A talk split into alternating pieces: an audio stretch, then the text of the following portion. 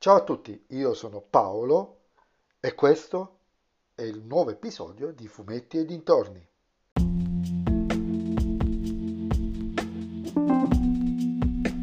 In questo episodio del podcast vi parlerò del film Gli amici delle vacanze con la regia di Clay Tarver con John Cena, Lil Ray Owery e Robert Wisdom prodotto da 20th Century Fox e disponibile su Disney.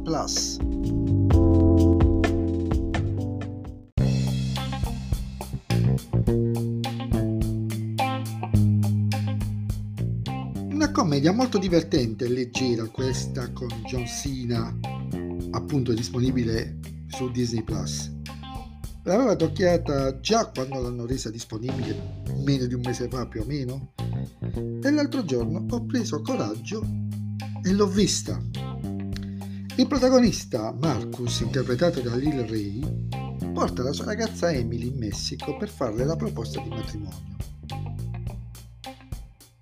ed essendo un precisino, oltre che intimorito dalla famiglia di lei molto benestante, organizza tutto alla perfezione.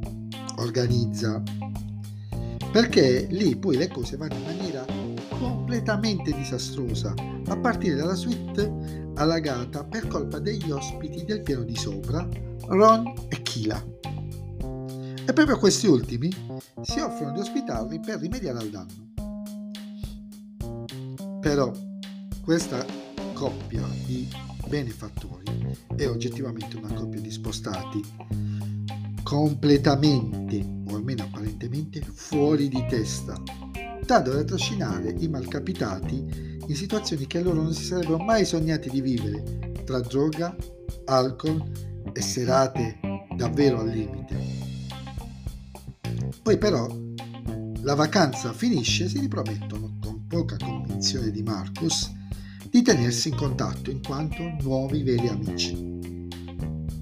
E infatti al matrimonio di Marcus ed Emily, Ron e Kyra appaiono all'improvviso senza essere, stati, senza essere stati invitati e scombinano completamente la festa di nozze. Ovviamente anche questo momento del film è infarcito di situazioni divertenti mixate con la classica commedia dell'equivoco. E come in ogni classica commedia dell'equivoco, c'è un punto in cui la situazione precipita a circa 15 minuti dalla fine del film e questo non sarà il film che smentirà questa cosa. Però ci si diverte a vederlo complice un John Cena assolutamente nella parte della guardia forestale un po' fuori di testa. Se avete Disney Plus e volete passare una serata leggera, non perdetevelo.